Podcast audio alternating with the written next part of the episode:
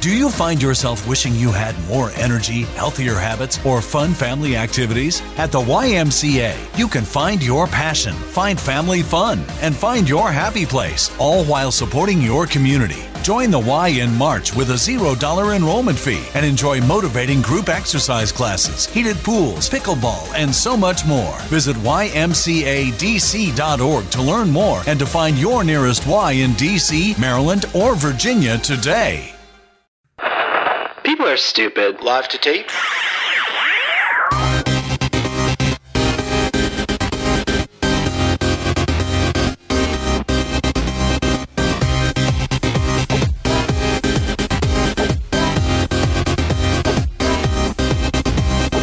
Welcome to Millennial Season 4, Episode 18. I'm Andrew. I'm Laura. And I'm Pamela. We have lots to talk about today. Thanks for joining us. I'm going to start off the show with a personal announcement. I'm leaving. No! Uh, no, um, I actually wanted to update everybody on a very millennial issue, which is mental health. About two years ago, I had what was my first proper panic attack. I was just on the floor, heart racing, couldn't do anything, really freaked out. Oh my God, I'm dying. Goodbye. Divide by three at the time. Uh, that was going to be it. And um, that was that was after years of anxiety that I could control, but I had finally reached the point where I just couldn't control it anymore. I wasn't I wasn't giving myself hashtag self care. I was working too much. I wasn't taking care of myself. So it was I was in an awful place. I could not go to Target without feeling like I was on the verge of a panic attack. The gym, forget it. I would keep trying and then I would feel like my my my heart was was about to uh conk out and then that was it. I would have to walk out of the gym. I was a total mess. So I go to a psychiatrist, and long story short, she puts me on Lexapro, and it was 20 milligrams and uh, daily. And she also helped me just realize that I need to relax a little bit more. And one of the big changes, and it's actually kind of funny because now Pam's on the show. Pam does the evening news on Hypable. Before that, it was Karen we started Karen doing evening news because I didn't want to be working all fucking day being responsible for the news. so now Pam actually does that in the evenings. Thanks, Pam. You're helping me not have any mental breakdowns.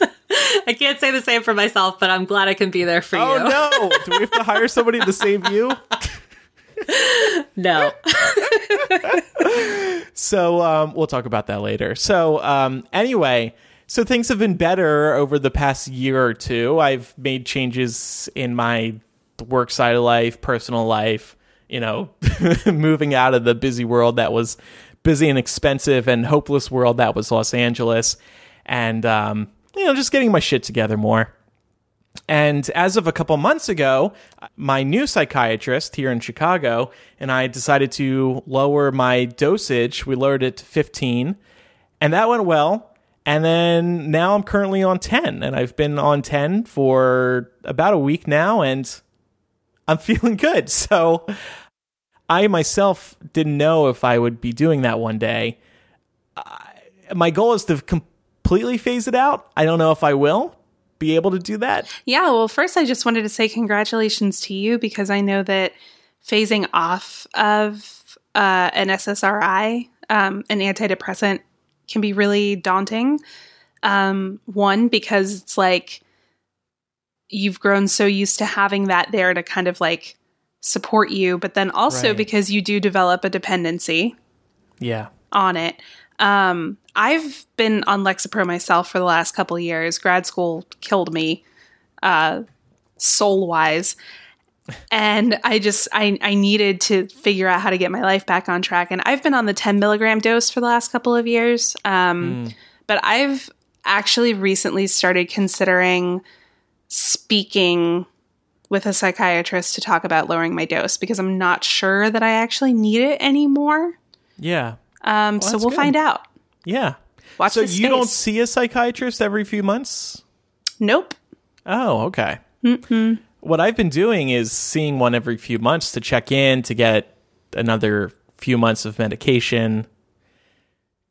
Um, I don't find the appointments very helpful because they're not a therapist and I'm only there for 10 15 minutes just to like check in, make sure I'm doing well and then that's that. Okay, here's another 3 months. Bye. Yeah, well, a psychiatrist isn't really the same thing as a therapist.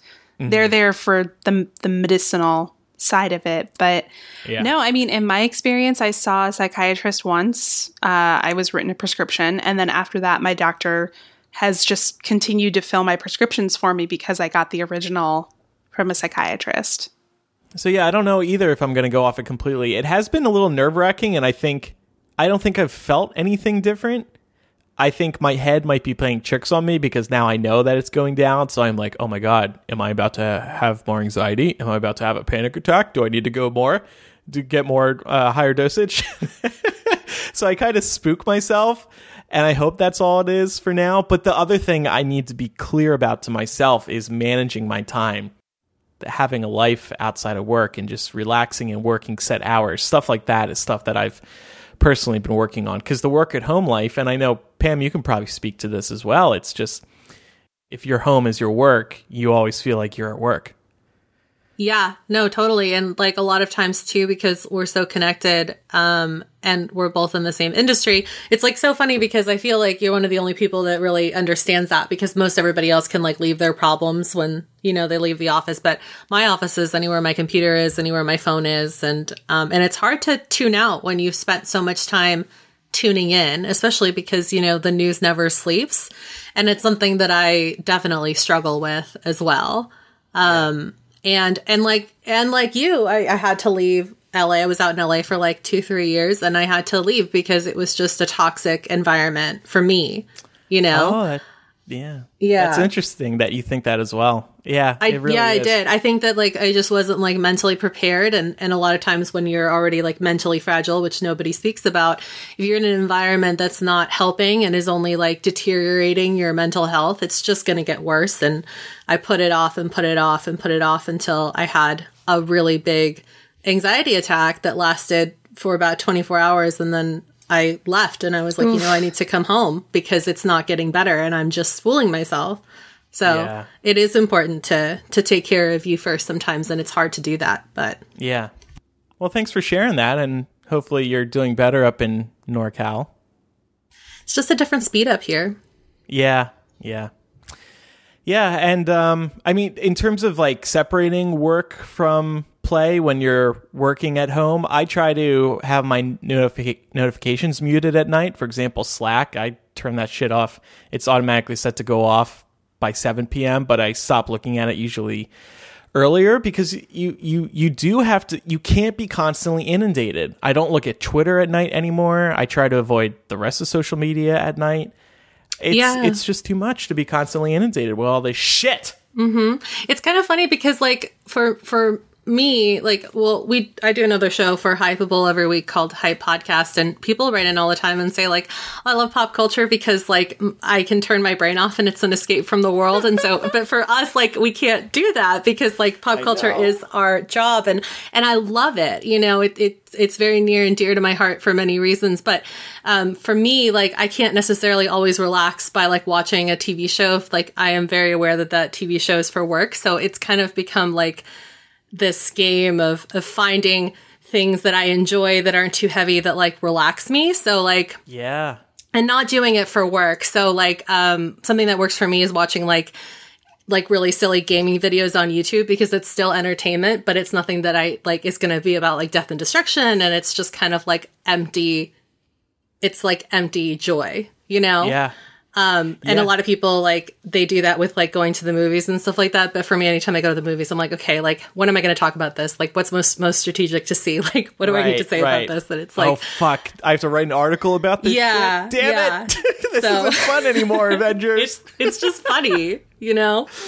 yeah, no, I, I I completely understand that. Um, but yeah, I mean, th- this type of job definitely has its blessings. It's nice as fuck to be able to work from home, but when it's it that can also be a curse not being able to interact with people as much and always feeling like you're at work, stuff like that. Anyway, um, I'll give people an update. Should I step off of it, step off of the Lexapro further? I'm going to spe- see my psychiatrist again in I think the beginning of August, and then we'll revisit things. Her strategy, by the way, which she says a lot of psychiatrists don't do, is to wean yourself off it very slowly. That's why I went from 20, waited, uh, you know, I was on 20 for like a year and a half, switched to 15, did that for a couple of months, now doing 10 for three months, and then we'll go from there. She says she's had a lot, much, she's had a lot of success with her clients when it's a slow step down as opposed to a quick one, which apparently the books recommend, according to her. But in her own experience, she has found the slower the better. Yeah, that sounds wrong to me because there are withdrawal symptoms mm-hmm. of just quitting cold turkey. So well, yeah, and she, I mean, she wasn't saying cold turkey, but just not spacing out the lower dosages three months at a time. Oh, so like they would just have you do it over the course of a week? Yeah, maybe a week or Oh, a month. no. I don't know. No. she was saying, yeah, no, I agree.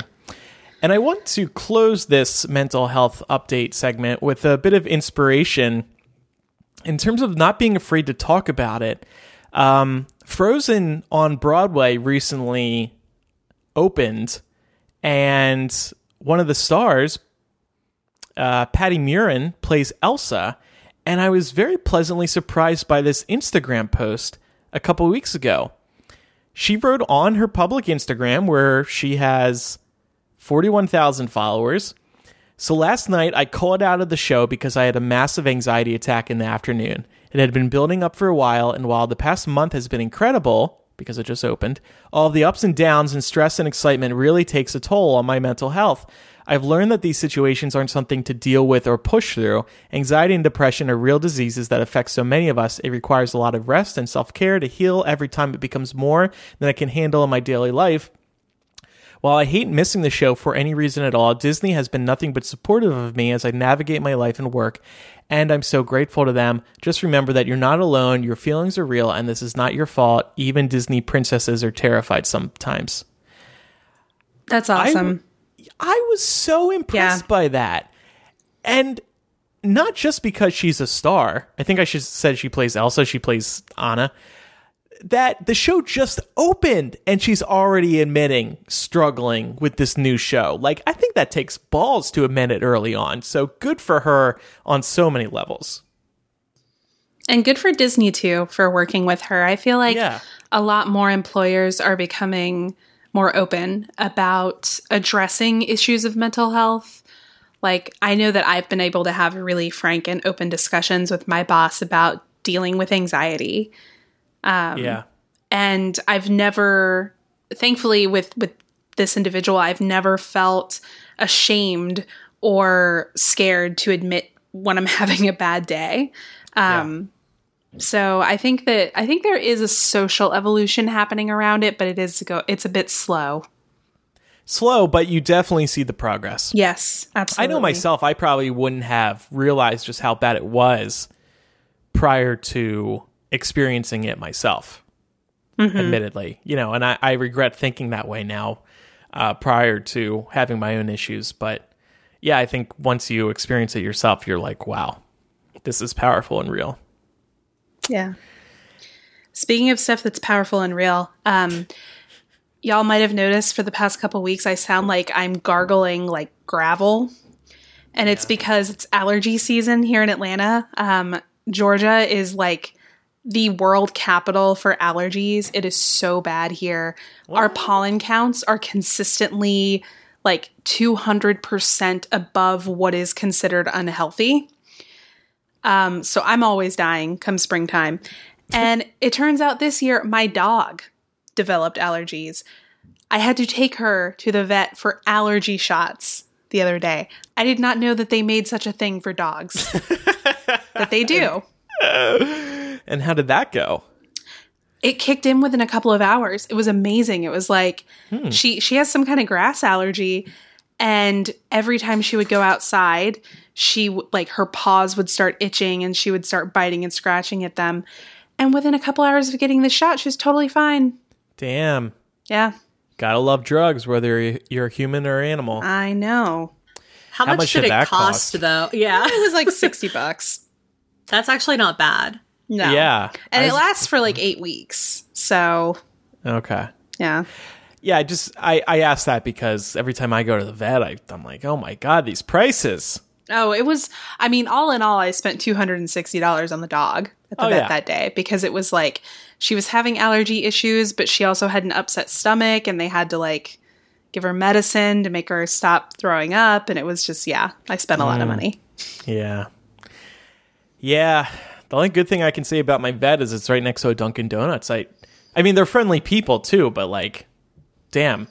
It's rough going there. Except for the I feel like Donuts. I should be allowed to not pay my student loans this month because I paid to save my dog. Well, yeah. Maybe Donald Trump will uh, throw you a bone there. I don't think he likes dogs. Well, just just ask ask your mom. Uh, you know, mom, do I have to pay my phone bill this month? You Has that already she- been done? You know what she'll say? Yes. Yes. What's more important, the dog or the phone? You decide, Laura. Why does Laura's mom sound like a man? I I don't, don't know. know. You've met my mom too, so I'm not really sure what that's about. She sounds manlier than me. I don't know what came over me. It's your alter ego. We also just wanted to mention uh, Hawaii. They have a full doomsday situation going on right now because they've been having multiple volcanic eruptions on the Big Island. More than 70,000 residents are being evacuated because lava is rolling up their driveways. Actual, literal lava. Which sounds terrifying. I. Uh, you, you think Hawaii is a perfect place to live, and then that kind of shit happens. Yeah, I don't know. I mean, I grew up in Texas, right? So for us, it was tornadoes. Mm-hmm. And George Bush, who was governor at the time. But I digress. Um, and you know, now I live in Georgia where we have like horrible allergies, and sometimes we get spin off hurricanes from Florida. So no matter where you go, there's something. This is going to be stupid Andrew talking again, but I would probably touch the lava. And you would lose a finger. I'd be so curious, like like like like Trump looking directly into the sun during the eclipse. I just got to know. I got to know how hot it is. Or like I don't know, throw an egg on it, see what happens. I think throwing an egg from further away is your best bet. Poke it with a stick. Yeah. um, Instantly. My sister lives in Hawaii, but she doesn't live on the Big Island, and um, they're fine, you know. But they do have to, you know, because they've been having like tiny little earthquakes because of the eruptions and stuff like that. It they're just on Yeah. like potential tsunami warning where she is, which is kind of crazy because she's not even on the island that it's happening on, and they're already kind of like thinking, okay, like let's just make sure that nothing is like way too out of control that we're gonna have to um, you know, prepare for. You were like you were too. talking about moving to San Francisco because it's more relaxing. Why don't you move to Hawaii because it's more relaxing? because San Francisco is different. You know what though? It's like I don't know. I love my like San Francisco so much. I just miss like the green and the redwoods. There's no redwoods in in Hawaii. Yeah. You know, I grew up at the base of Muir Woods. It's a little different. Oh, that's cool as hell. yeah. Have you? How many times have you been to Hawaii? We've been twice. Once we went last year to see her because she's living out there. This is like her third year, and so she lives on um, on Oahu near Honolulu. Oh, okay. and it's yeah it's really great but they get like tornadoes like not tornadoes but like they get like thunderstorms and stuff like that too so just kind of being out in the middle of nowhere is Yeah. you know something that you just kind of don't care about it's just like here when people buy houses on like cliff sides and then there's like major rain and then there's mudslides and then those houses tumble down and people just deal with it and they rebuild and then they're back in their fancy houses on Yeah. the sides of cliffs so i imagine it's the same in hawaii Yeah. Well, Laura, you're so right. There, no place on earth is perfect. Like, people think, oh, I'm going to move to California. It's the weather's perfect. It it doesn't rain. It's it's 70 degrees and sunny. Yeah, sure, but there's earthquakes and fires burning everything to the ground. Hawaii, volcanoes burning your land to the ground, desert, crippling heat. Florida, hurricanes, northeast cold, midwest cold. Texas, like you said, Bush, but also it's Texas. No place is good. Where is the perfect place to live? I, I genuinely would like to know that someday. Costa Rica. no, come on. Yeah. Do you not get anything over there? No They, hu- they get hurricanes earthquakes, or but that's about oh, it. okay. Just just a phenomenon that can swallow you whole. But they're because they get them so frequently, the infrastructure is so good. It's better than the US's earthquake infrastructure. Oh, there you go. Also, you want like mini earthquakes because it's like literally the earth settling. So the more mini ones you have, the less likely that you'll have like a huge one, which is what I find comfort in out here in California. All right, we're going to get to some news, but first, we have a new sponsor this week, and I'm actually so glad they're sponsoring us. They are Beachbody On Demand. They let you bring the gym to your living room, and I absolutely love it. Beachbody On Demand gives you instant access to a variety of super effective workouts that you can do anytime, anywhere, and that's the key. Don't have time to go to the gym? Don't feel like going to a gym in the first place? Beachbody On Demand lets you load up any workout on your TV, tablet, phone, and get going. And they work. Boy, do they work. How do I know?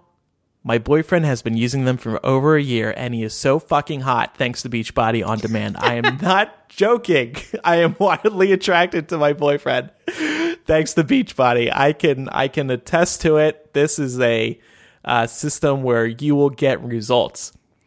And no one's better than Beachbody. They are the company behind P90X, Insanity, 21 Day Fix, T25, PiYo, and so many more.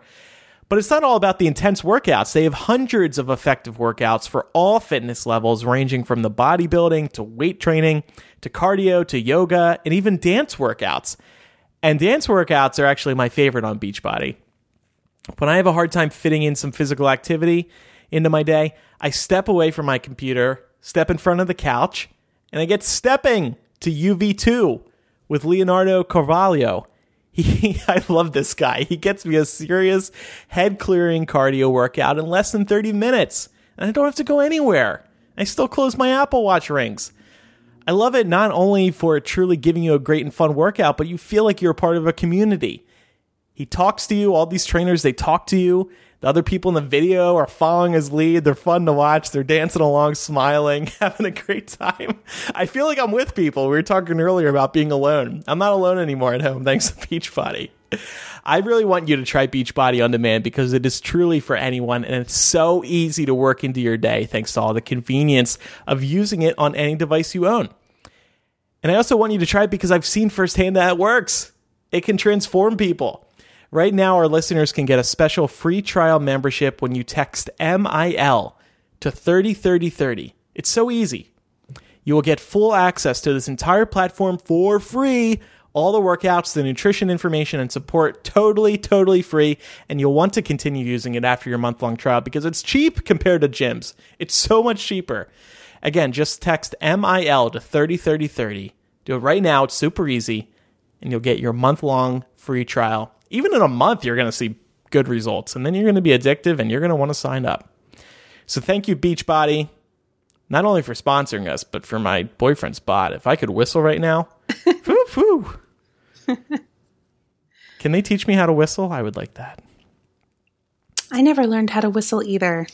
Oh, we should take a class together. Oh, all oh three Oh my of us gosh, should. Yeah. we're like triplets. I feel less alone now. I feel like I'm the only one that can't whistle ever. This is good. I'm glad you confessed. Every once in a while, I get close to accidentally doing it, and I'm like, oh my gosh. And then I try to replicate it, and I can't. So, jumping straight into the news, this has been a hot topic in the news for the past few days. Kim Reynolds, governor of Iowa, signed into law the strictest abortion legislation in the United States. This so called heartbeat bill makes all abortions after six weeks illegal, which is the time frame in which a fetus usually develops a heartbeat, hence the name. Um, for the record, most women don't even know they're pregnant until well after the six week mark. So, this kind of ban has potential to force women into carrying unwanted pregnancies to term. This is scary news for a couple of reasons we'll be getting into momentarily, but I wanted to get Andrew and Pam's reactions to this first. Have you seen this? Any initial thoughts, takeaways? Yeah, well, I find it horrible. That six week time period is no time at all. Are some people even going to realize that they are pregnant in those six weeks? I mean, I have to think there's going to be cases where you're not going to realize it. Oh, Yeah, definitely exactly. not. Yeah, because especially if you're, if you're just like, let's just say you think that everything worked out fine and it's not some extreme case where like you were raped or you like fully know well you had unprotected sex. It's like most women are just waiting for their next menstruation cycle to start. So you might not even notice, especially if you're like stressed and your cycle tends to fluctuate. No way. Yeah, I agree with that because that's something I've experienced where, like, if I'm really stressed, my period can be like two weeks late. So it's entirely feasible for somebody to be really busy with work or other kinds of obligations, lose track of it, be stressed, think they're just running late, and then, oh, guess what? You're pregnant, but you're eight weeks. Well, too late. You have to have this baby now. Or go into another state where you can legally have an abortion. Um, the scary thing about this is that the point of this law is less about being implemented and more about being challenged. So its proponents are fully expecting to be challenged by groups like the ACLU because this will send the case directly to the Supreme Court, where it stands a chance of overturning Roe versus Wade, which would have national consequences for the legality of abortion. Um, and the scary thing about this is that the Supreme Court is effectively split between liberal and conservative judges right now. And Justice Kennedy is usually the deciding vote and a bit of a wild card. He has surprised liberals sometimes by being in favor of things like gay marriage, um, but he is also still quite conservative. So this would not be good. Yeah. I know for a lot of anti-choice individuals and this is kind of a point I want to drive home and and maybe you guys can give your perspectives on this too but I know for a lot of folks who are anti-choice um, the argument comes down on the side of the sanctity of life. And I understand that. I totally understand why. If you truly believed that abortion was baby murder that you'd be fighting to end the practice. But this bill like every other bill that conservatives support makes exceptions for incest, rape, and the health of the mother. So that indicates that even the uber conservative meter can be shifted when it comes to certain considerations.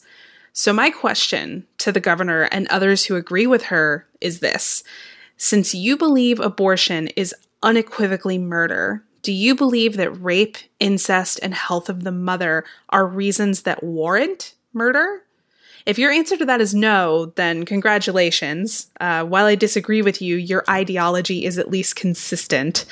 But if your answer is anything else but no, then how do you qualify which life circumstances are worthy of ending a pregnancy? Are they valid reasons only if they are personally palatable to you? Because if that's the case, I'd say the point of this bill and others like it is a lot less about caring about the unborn and more about regulating female sex organs.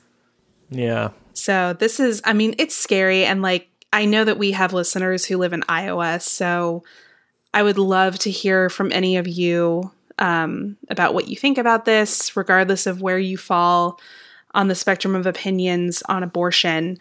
Um, because no matter which way you look at it, this this case could have national consequences. And it's another reason why elections fucking matter. Because we wouldn't be in this situation right now if we didn't have President Trump, who had nominated Neil Gorsuch to the Supreme Court, effectively Yeah. tying the court. Yeah, I mean that was one of the scariest things, in my opinion, about Trump potentially being nominated, and that certainly made me want to vote. um, but yeah, this is this is scary stuff, and like you said, we'd love to hear from our listeners in Iowa. And I mean, I'm just looking at it on a map, like Des Moines, which is one of the biggest cities, if not the biggest city in Iowa, is like right smack in the middle of Iowa. Point being, like, it's not necessarily very easy to cross over state lines to get an abortion. Exactly. If you needed to do that, you you could need to spend at least a day, probably more, somewhere else. Yeah, and that's if you have a method of transportation, if you can Right. afford to go. There are so many considerations that go into having to travel across state boundaries in order to get an abortion. It's not it's not easy. Um and it's just always so interesting to me that people who are against abortion want to treat it like the people getting abortions are just having them because they feel like it. Like nobody wakes up in the morning and goes, you know what? I think I really want to get an abortion. Oh, so yeah, I'm going to get so pregnant. fun. Like that's not how this happens. Mm. When somebody is deciding to end a pregnancy, they usually have a pretty good reason for it. And if nothing else, every child has a right to come into this world wanted.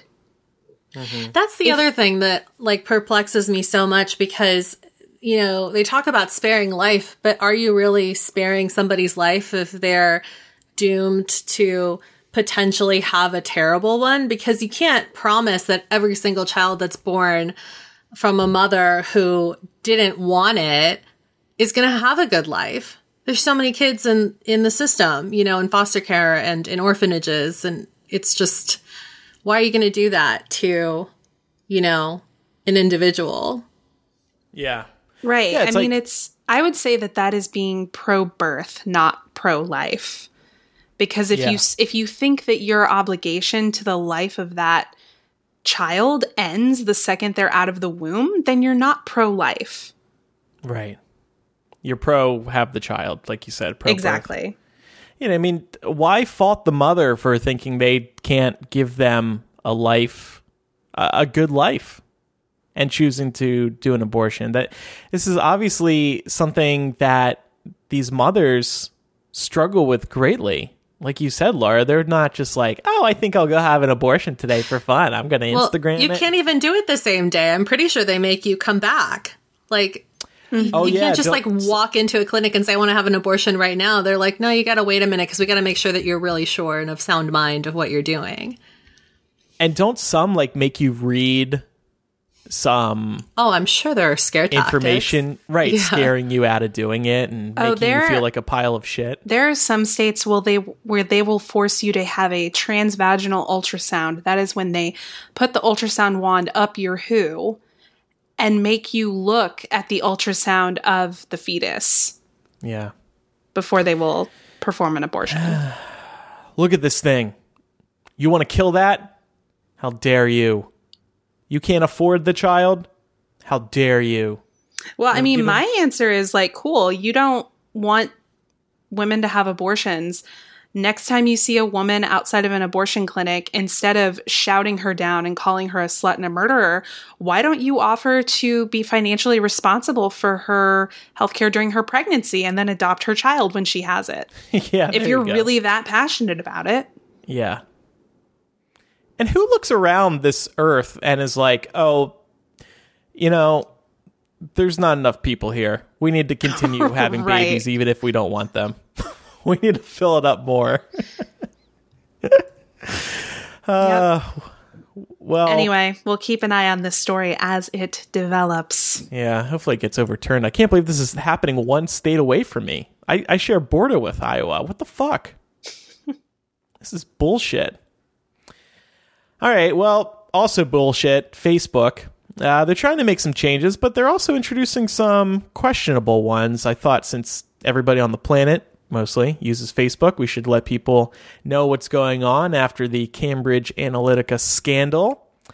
Uh, Mark Zuckerberg has announced that they are adding a new feature called Clear History. It'll be introduced as a privacy control, and you'll have a simple way to clear your cookies. Or sorry, it'll uh, you'll, you'll have a simple way of clearing your Facebook cookies and history, so that advertisers can't look at that history. That way, you have a little bit more privacy, so advertisers basically don't have access to your entire life on Facebook and can't give you ads based on that history. Um, so you'll also be able to see the information about the apps and websites you've interacted with, and you'll be able to clear this information from your account. You'll even be able to turn off having this information stored with your account. And I think everybody should probably turn that off. There's no reason for you to allow Facebook to continue holding on to information about the apps and websites that you use. Uh, Facebook only benefits from that by putting the right ads in front of your face. Yeah.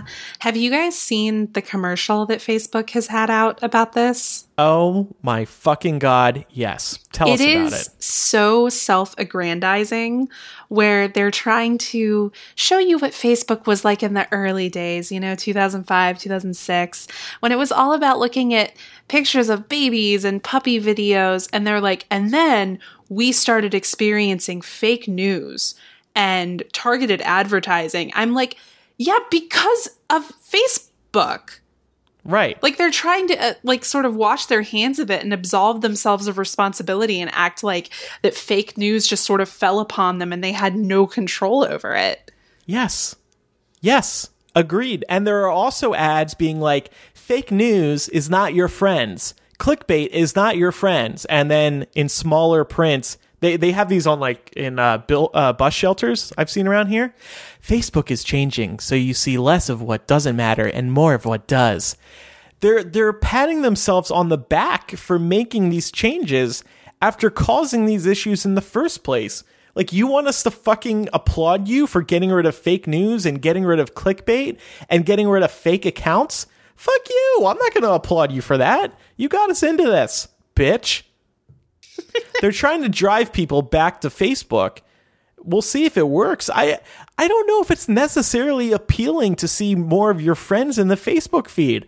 Do I need more baby pictures in the Facebook feed and more pictures of people's food? And yeah, I know these are like common jokes to make, but it's true. Like, you know, I know somebody very close to me, my sister, who just posts photos of my nephew all the time now. Do I need to see all those? I mean, yeah, I guess I should say yes, but I don't really need to see all those. I'm not going on Facebook necessarily to see pictures of my nephew in my feed. Let me click on my sister's profile to see those photos when I want to. I don't be, want to be reminded every day that I do not have a child and my sister does. Thank you. Right. Like let's just go back to the days of when everyone had a wall Yeah. and you went and looked at their wall if you were really interested in what they were doing. Yeah. Yeah, exactly. Oh, so and so is traveling over to Paris. That's great. Thanks for reminding me that I still haven't gone to one of the places I dream of. So bitter. Oh, so and so graduated from college? Great. Guess what I haven't done? Graduated from college. Thanks, Facebook. and uh, so, okay, that's good news. They're letting us clear our history so apps and so ads can't track us. Uh, but then they also announced a weird feature on the same day. They're getting into the dating game. They haven't shared many details yet, but Mark Zuckerberg said that their new dating service will be geared towards creating, quote, meaningful, real, long term relationships, not just for hookups. He says, We have designed this new dating service with privacy and safety in mind from the beginning. Your friends aren't going to see your profile, and you're only going to be suggested to people who are not your friends. Uh, and apparently, your profile and the dating, which for now they seem to be calling calling dating on Facebook, um, your profile will look similar to other dating apps like Tinder and Bumble with full, page profile photos, but Facebook's take on dating is more community focused with integrations for events and groups you're a part of on the platform. So, does Mark Zuckerberg not know that people have been using Facebook to hook up since its inception? Like, wasn't that the initial point of Facebook was to look at pictures of hot girls and rate them? Uh, yeah, well, Wasn't yeah, that what it was I when mean, you, in, when it was like in its fledgling stages?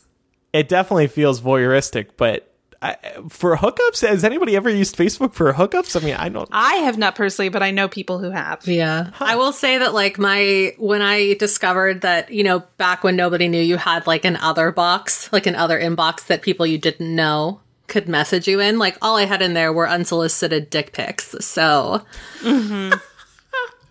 I guess I shouldn't be laughing, but um, yeah, I just Facebook has had such a horrible reputation over the past year that I cannot see this working out for them. There are major privacy issues that Facebook needs to spend a lot of time they have to spend a lot of time rebuilding trust with their users and I I don't think many people would trust Facebook right now. But also like a lot of dating apps, they like rely on Facebook information to build your profile anyway.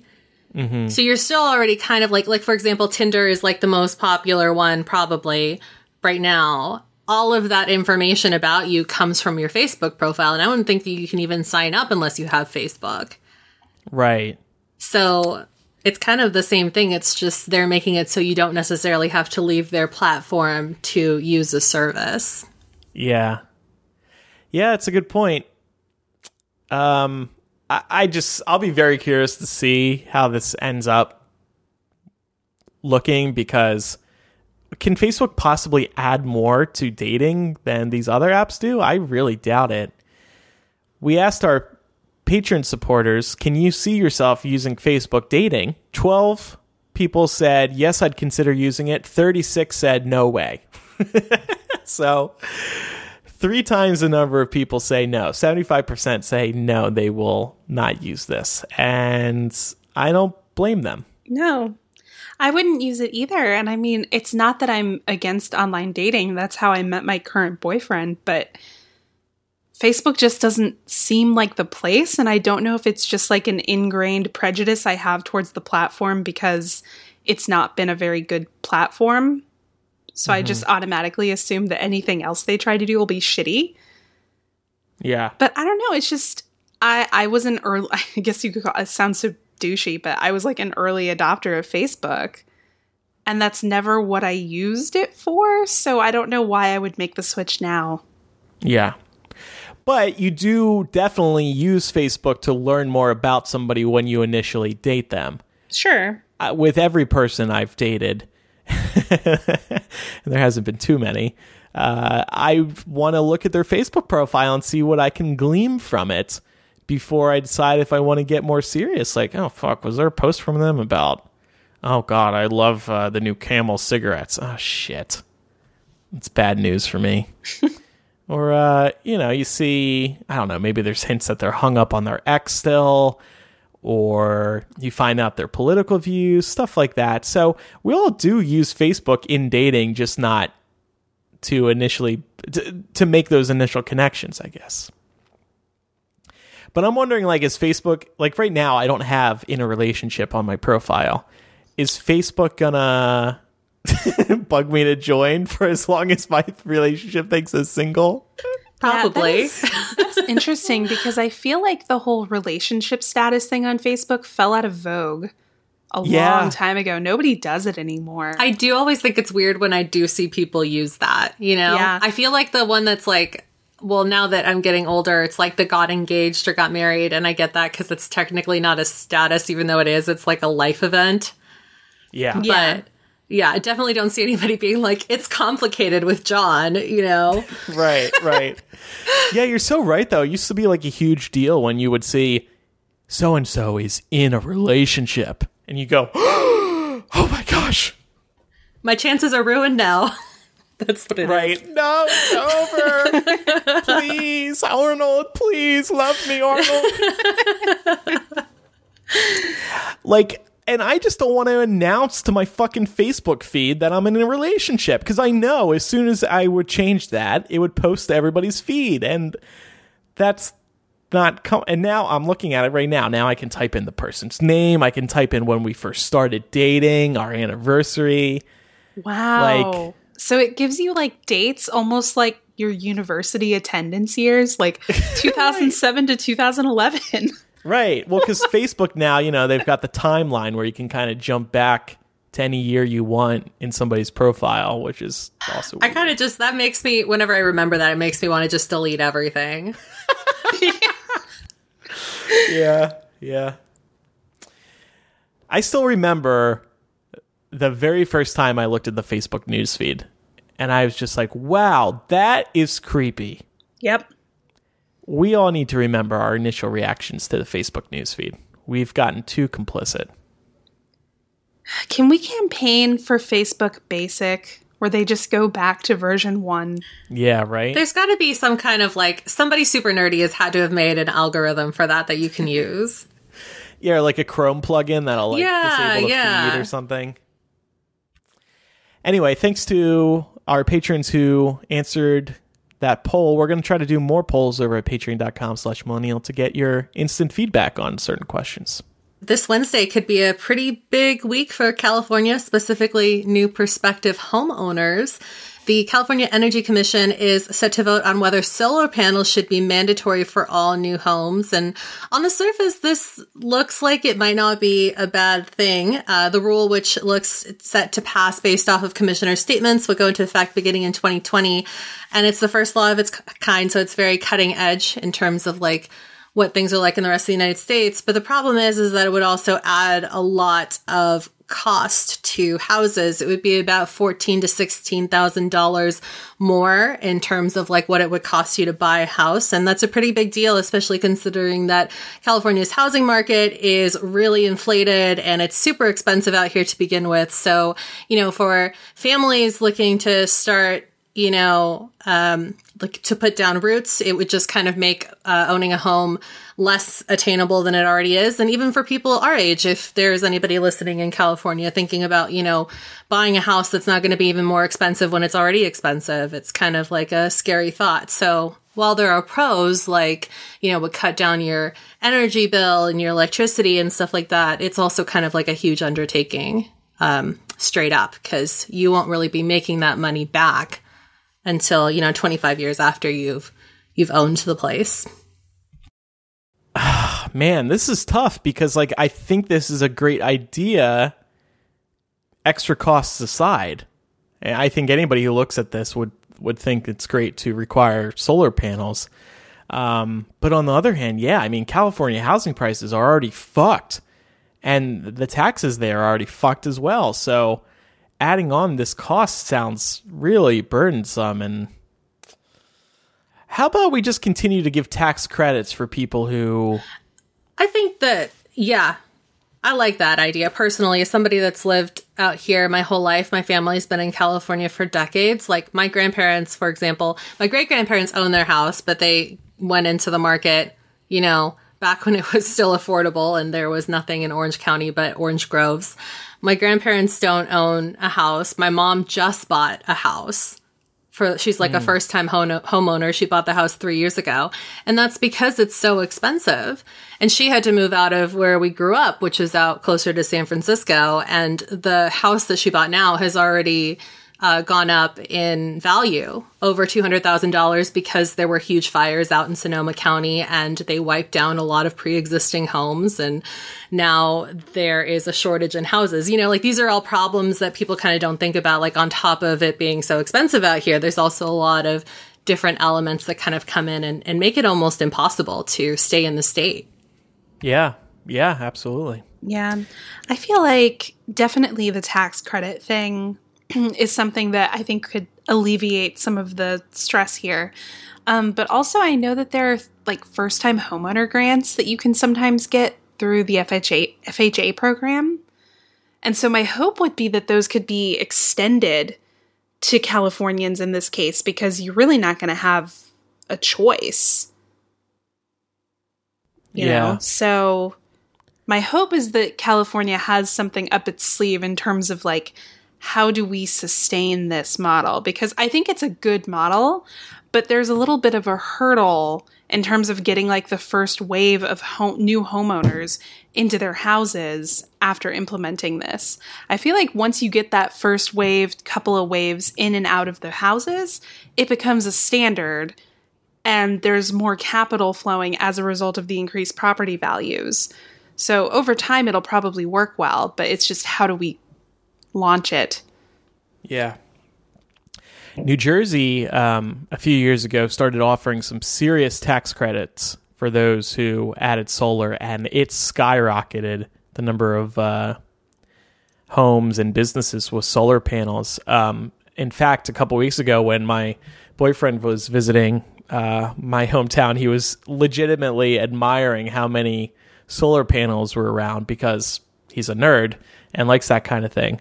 Um, and it made me realize just how many there are out there. There really is a lot. And then it made me look into it. And yeah, it had to do with tax credits. So that might be the best solution. We have another sponsor this week. They are ShipStation. If you're an online creator or seller, getting your orders out the door quickly and effectively can be tough. It can be hard to organize all your orders, making sure they're all shipped to perfection. This is a godsend for those of us who have online businesses with physical goods involved. It's the fast and easy way to manage and ship your orders all from one place. Whether you're using your own website, Shopify, Squarespace, Etsy, BigCommerce, WooCommerce, or over 75 other popular selling channel- channels, ShipStation brings all your orders into one simple interface. First of all, they make them really e- easy to manage from any device, even from your cell phone, which is so convenient. Then use ShipStation to create shipping labels for all the top carriers, including UPS, FedEx, USPS. With ShipStation, you'll ship more in less time with the best rates available. And ShipStation is also available in the UK, Australia, and Canada. So right now you can try ShipStation free for 30 days. Online sellers, this is the way to go. Plus, get a special bonus when you use our promo code MILL. So don't wait. Go to shipstation.com. Before you do anything else, click on the microphone at the top of the homepage, then type in MILL. That's shipstation.com. Enter code MILL. ShipStation. Make ship happen. Our final story before we get to a couple confessionals and then our Kellyanne Kanye game is about Kanye West. He's been in the headlines this week as his new albums approach, by the way. He said some pretty horrific things about slavery uh, while being interviewed on TMZ. I'm going to play a clip. You're going to hear Kanye, and then you're going to hear one of TMZ's uh, news reporters in the background start yelling at Kanye, and it's phenomenal. Listen to this. Represent the world. When you hear about slavery for 400 years, for 400 years, that sounds like a choice. like, you was there for 400 years and it's all of y'all? You know, like, it's like we're we're mentally in prison. I like the word prison because slavery goes too too direct to the uh, idea of blacks. It's like slavery, Holocaust, Holocaust Jews, uh, slavery is blacks. So prison is something that unites us as one race, blacks and whites being one race. Uh, that we're one, we're, we're the human race. Do you feel that I'm feeling, do, do you feel that I'm being free and I'm thinking free? I actually, I actually don't think you're thinking anything. I think what you're doing right now is actually the absence of thought. And the reason why I feel like that is because, because Kanye, you're entitled to your opinion. You're entitled to believe whatever you want. But there is fact and real world, real life consequence behind everything that you just said. And while you are making music and being an artist and living the life that you've earned by being a genius, the rest of us in society have to deal with these threats to our lives. We have to deal with the marginalization that has come from the 400 years of slavery that you said for our people was a choice. Frankly, I'm disappointed, I'm appalled, and brother, I am unbelievably hurt by the fact that you have morphed into something, to me, that's not real. Kanye went on uh. to say that he meant it was a choice because there were so many black people. Why didn't they rise up and fight back? Well, they Didn't did in a lot of cases. Mm-hmm. But the fact of the matter is, they were stolen from their continent, from their culture, from their language, and brought into a world where they were beaten and starved. How do you expect people to plan some kind of organized uprising as an entire people? Black people, like any other race, are not a monolith. And it shocks me that anyone has to say that. And and to imply that there's a choice, because um, I know that he went on to talk about, um, or maybe I'm conflating this. I'm thinking about a friend of mine who I was also shocked because he was he was posting about this and he talked about he was like quoting Killmonger from Black Panther talking about how slaves had a choice to jump into the ocean and kill themselves rather than be uh, than Oh be slaves. And I'm like, so wait, you're saying the choice was suicide or slavery? Like that's a choice. You've still had your life taken from you. There is no choice involved in that. If you ask me, I feel like this is him saying outrageous things on purpose to promote the album albums that he's going to be releasing in June, but I think he took it way too far this time. He he likes to get headlines be, before an album comes up, and I think this was his latest attempt at that. Um, and I hope that his fans, because I'm not one of them, seriously reflects on supporting him and listening to his new albums because I think he's only doing this for attention and uh, I just don't know how anybody could possibly say such a thing. You know, like, and that's the thing about Kanye West. I, I, as Andrew knows, I'm really big into music and I do a lot of music journalism. And uh, while Kanye West has made a lot of questionable choices in this past, I've always kind of said that, you know, like the one thing he does know how to do is reinvent himself as an artist. And some of his albums are really great. And some of the lyrics, like, I'm not talking like couches, couches, couches, or poop scoop or whatever he's talking about now, but like songs like Ultra Light Beam are amazing. And he works with some great producers. But yeah, like therein lies the problem is like, if people don't stand up and say, like, this is, you've gone too far, then the, it, it just like the ramifications are going to be vast. And while I think a lot of people are going to think twice before they listen to the new record, there are also a lot of blind supporters. So it's anybody's guess as to how all of these albums are going to do given what he's had to say now, because he's essentially alienating, you know, other people that he should, you know, as the black man himself, he should have their backs somehow. Right. And all of this on the heels of his Donald Trump jerk fest on Twitter last week. It's like you are literally handing ammunition to white supremacists. It's very similar to like when people like um dilute the civil war to like um a an economic problem. It's like, oh, it Oh, was yeah. just like an economic dispute. It was just states' rights. Yeah, it was states' rights. Like that's exactly the same thing. So if like that enrages you, then this should equally enrage you. Well said. I'm going to go and uh, watch uh, 12 Years of Choice tonight to think about all this. it's a joke I stole from Twitter. Yeah, I know. I gave it. I, I chuckled anyway. I gave it to you. I'll let you have it. Thank you. Thank you for your support. anyway, time now for some confessionals.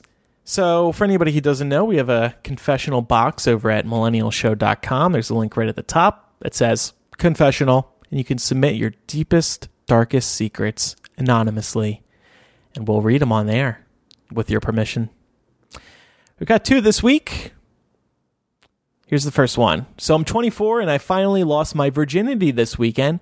Being a virgin, a bullshit social construct, was something I absolutely hated. I hated listening to my friends talk about sex while I knew I still hadn't been able to do anything. I hated being treated like I was a poor, innocent, sweet summer child because I hadn't managed to get laid yet. I hated being the token virgin used in jokes about virgin sacrifices, and I hated knowing that for whatever reason I was just this unlucky. So I'm 12 so I'm two months shy of my 25th birthday, and finally, after so many failed attempts and asshole guys, I lost my virginity. I know other people who are or were in the same boat as me have written in before, and I feel like you guys are my friends, so I wanted to share with you this huge moment in my life where nothing has changed, but everything is different. I'm no longer the butt of jokes. I'm no longer the odd one out. I'm no longer under the impression that I somehow actually managed to get cursed by not reposting a note on MySpace in 2008. I feel lucky that my first time went the way it did, and y'all, I could not be happier than I am today. I feel like a weight has been lifted, and finally I can step out from the shadow that has plagued me for far too long. Thanks for listening. I love you guys. I love this eval. It just feels so epic. Yeah. I uh, yeah, I love it too. I do hate that this person sort of was a victim of like societal constructs surrounding virginity. Like obviously they don't feel as though losing your virginity is this big momentous thing. Obviously you're not losing anything. you're having a life experience and that's that. Um, but it sounds like everyone around them treated them like they were some kind of weirdo for still being a virgin. And it's just not the case, to be honest with you. I think about when I lost my virginity, that guy was an asshole. If I could take it back and not do that, I totally would. People reclaim their virginity. You could do it. Well, no. What? D- what? What- Go to church, reclaim, and then have Mark take it 10 minutes later. Secondary virginity, huh? It's like renewing your vows. No, that ship sailed long, long ago. No matter how high the number, Laura, you can still cleanse them all. Okay. I would do it for fun. I'd do it for the show. If I knew like there was some service at a church I could go to, have some water thrown on me, have, you know, get blessed, and I then mean, suddenly I'm a virgin again. We could throw some water at you at any church. There's holy water everywhere. Maybe you could do like a 40 days and 40 nights celibacy situation and then you'll feel born again. I can barely do two nights celibacy. I don't know if I can do 40. You got to earn your reclaimed virginity, Andrew. Th- okay. All right. That's that's a good challenge. I'll have to look this up. God, my boyfriend's gonna hate me. um, but yeah, I mean, kind of also fuck your friends for making fun of you or something for being a Yeah, virgin. that's Like, dumb. Yeah, seriously. Do you know what's so funny though is like cuz I I don't think I was particularly old when I lost my virginity, but I feel like my friends like started way younger than I was and I was like 18 and they were making fun of me. Hmm. And I feel like that's like pretty young. yeah, You I know? totally Yeah. agree. Yeah, I didn't lose mine till I was 20. Like, well, I ended up losing mine like before, like before I ended 18, but it was definitely like, I just didn't want the stigma on anymore. And I just don't, I think, I think that's awful, you know? And it's like way worse for girls. Maybe not. I think it's kind of bad for guys too. I take it back. I know somebody who I think is a virgin, and they're older than me, and I just I feel I would never bring it up or make fun of them. I just have a feeling, and I feel bad because I feel like they they would change in a lot of ways if they lost their virginity. because I- right now, Actually know somebody like that too. Me yeah, too. It's just Yeah. It's I just they they they're generally stiff in their social interactions, and I feel like once they change, it would be a whole different ball game. And There have been I don't know many for sure. puns in that statement, Andrew. Stiff, it'll be a whole different ball game. But I feel like isn't that less about the virginity thing and just more about like a personality thing? I don't think virginity is the issue. it's I just think it's like being comfortable in your own sexuality, and sometimes Mm-hmm. people need like an experience to do that, you know, but some people don't. And like there's so many different definitions like nowadays like that qualify losing your virginity. Like some people don't even um count like penetration as losing your virginity. So, what? yeah. Cuz it's like Oh for my. example, like if you're like a lesbian and you're with a girl Oh. and maybe like your first time doesn't involve penetration, like does that mean you haven't lost your virginity? Hmm. No, no. But I can I can see that. I understand now. Huh? Interesting. Sex can mean a lot of different things to a lot of different people. And as long as it's between consenting adults and everybody's on the same page, it's okay. It's good Yeah. sex. Thank you, Laura. For me, it's about getting off on my beach body boyfriend's bod. Wow. Getting off on it directly. I, you know, one of my employees is here. I, I say no more. Let's move on to another confession. Uh, my best friend in the whole world and I just started dating. It's absolutely amazing and terrifying at the same time. I'm 23 and he's 24. Neither of us have really been in relationships before. How do people who are serious, how do people who are in serious relationships but who aren't engaged or married live with the fear of one day breaking up? Our relationship is so intense and passionate, and it was that way for years platonically before we dated. We held off on dating for so long because we were too afraid of losing each other. I can't stand the thought of losing him and maybe dating him when I'm this young is a mistake, but we just fell for each other and we couldn't resist going for it anymore. Any advice? That's tough. I mean, I'm going to be honest, that sounds like trouble to me. Don't self-sabotage. Like don't that that's like because you're going to think about it too much. Um especially if you like I've definitely been in relationships before where it's like I don't know why like I'm dating this person that's way better than I am and like they're just you know in my head I'm like they're in love with the idea of me and then like the mask is going to fly off and then they're just going to see that this was like a bad idea but like try not to get in your own head about it. And the fact I think the fact that you're like that passionate about it and you're that scared is probably a good thing because it just mm-hmm. means you're going to try harder to make it work. Yeah. Well, and I think there's also a period of uncertainty that most people go through at the beginning of a new relationship where you're like, I feel really serious about this, but I don't necessarily know where it's going at this point. And that's okay. Like, it's okay to feel a little bit ambiguous about where things are going. What I would say is like, if you still don't know what direction things are heading in six months in, then you might want to have a conversation. But this early on, it's not worth putting the pressure on you or him. you could also try talking about it, being like, hey, wow, we're kind of moving fast here. This is super intense. I just want you to know that no matter what happens, I want to be your friend always. Just maybe just be honest in that way. It sounds like you two already are very honest with each other. So just say, like, in case this doesn't work out, I want to be your friend always. And that could help because then maybe, God forbid, something, you know, takes a turn for the worst.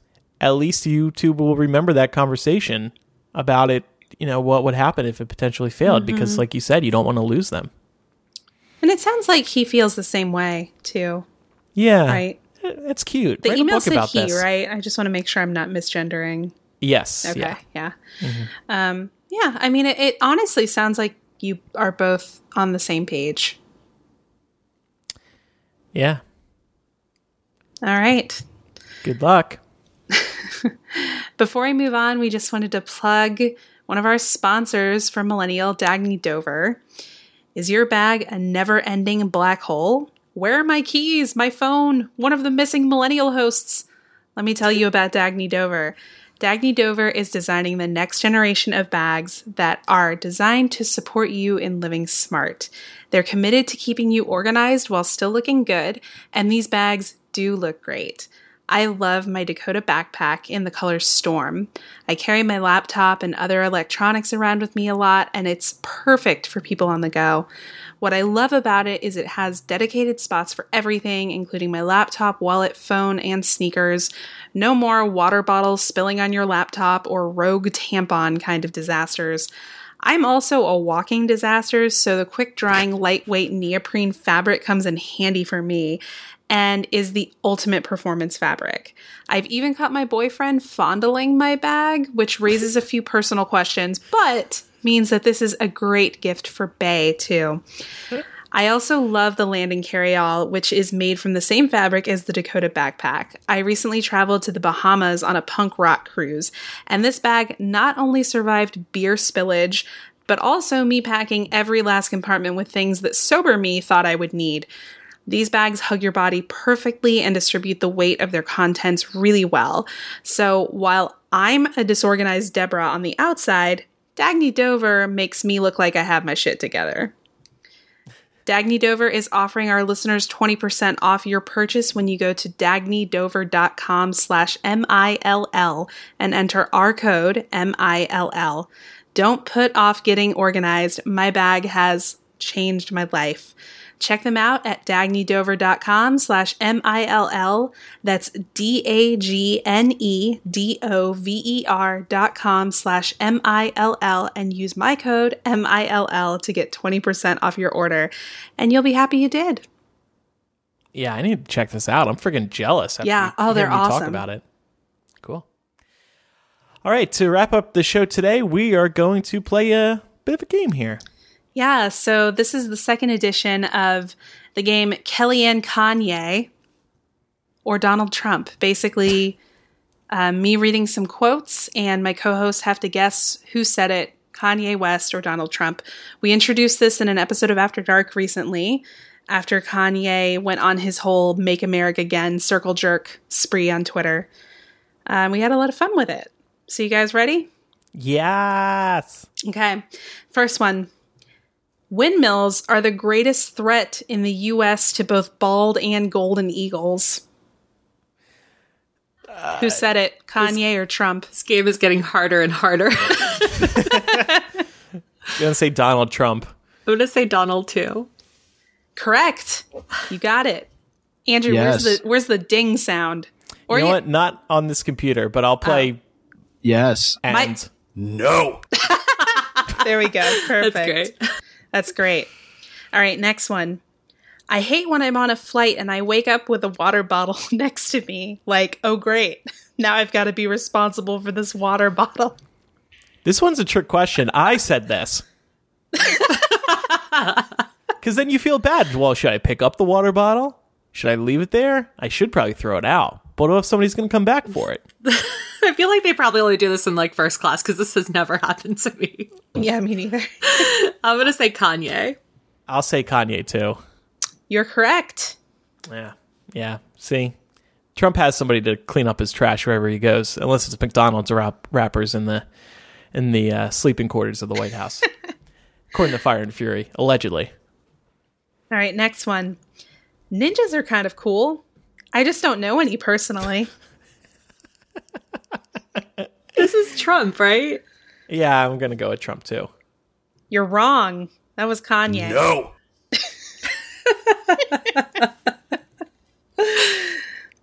All right, next one. Every time I speak of the haters, I do so with great love and affection. They cannot help the fact that they were born fucked up. I unfortunately remember this one. It was Donald Trump. Yeah. Correct. Good job. Yes. Cool. Next one. I specifically ordered Persian rugs with cherub imagery. What do I have to do to get a Persian rug with cherub imagery? This is Kanye, isn't it? Yeah, I'll go with Kanye. Yeah, you're right. Yes. All right, next one. Everyone knows I'm right that Robert Pattinson should dump Kristen Stewart. In a couple of years, he will thank me. Be smart, Robert. Uh, this is Donald Trump. Yeah. You are correct. God, why do I have that one? Yes. Know, right? So Yeah. I, I remembered that one too when I saw I was like, oh yeah, this was Trump. God. there were these years way before the presidency where Trump would just comment on pop culture on Twitter just to be relevant, I Yeah. guess. Yeah. All right, and the final one. I have a feeling you guys are going to know this one too, but we'll do it anyway. I have never seen a thin person drinking Diet Coke. Uh, I believe that's Donald Trump. Same. You are correct. Yes. And I mean, Wait. one would guess based on his personal experience. I was gonna say, doesn't he drink a crap load of Diet Coke? Does. Yeah, like what? This is like a backhanded compliment to himself. literally the only uh only thing I have in common with him is that I love Diet Coke. God. Do you like McDonald's too? Not really. Their Have French fries ever- are okay. Eating McDonald's and throwing the wrappers uh, over your bedside? Not as an adult. Okay. Just checking. well, if you want to confess to doing such a thing, you can visit millennialshow.com and leave us a confessional or write in the public way. Use the contact form on the same website. Uh, you can also reach out to us via Twitter or Facebook, twitter.com slash millennial show and facebook.com slash millennial show. We also got that Facebook group that we always reference, facebook.com slash groups slash millennial show fuck i mean we can't shit talk facebook and talk about how danger it is and then plug our facebook shit we need to we need to move our group elsewhere Good luck finding a place that everyone will move to. Yeah exactly He's nobody gonna would force move. slack on everyone else too. all of our listeners must use slack Uh, and of course, we would love your sh- support over at patreon.com slash millennial. You'll get After Dark. Uh, today, we're going to be talking about the life and lies of Rudy Giuliani. He's been in the public eye a lot this week, too. Uh, so we're going to talk about all of he, all, everything he's been talking about. You also get Hashing It Out. You get video shows from Laura and I. You also get ad-free editions of Millennial Podcasts. It's a one time setup, and then you'll be good to go in terms of automatically downloading the episodes for as long as you are a patron. And there are many more benefits, like listening to the live stream. Thanks to everybody who tuned in today. It's all over at patreon.com slash millennial. We could really use your support, so thank you in advance. All right, and while I was talking, we did get an outro song together. Good job, ladies. Looks like You're it was Laura. welcome. Good job, Newy Lisa. Thanks everybody for listening. I'm Andrew. I'm Laura. And I'm Pamela. See everybody next time. Goodbye. Bye. Understood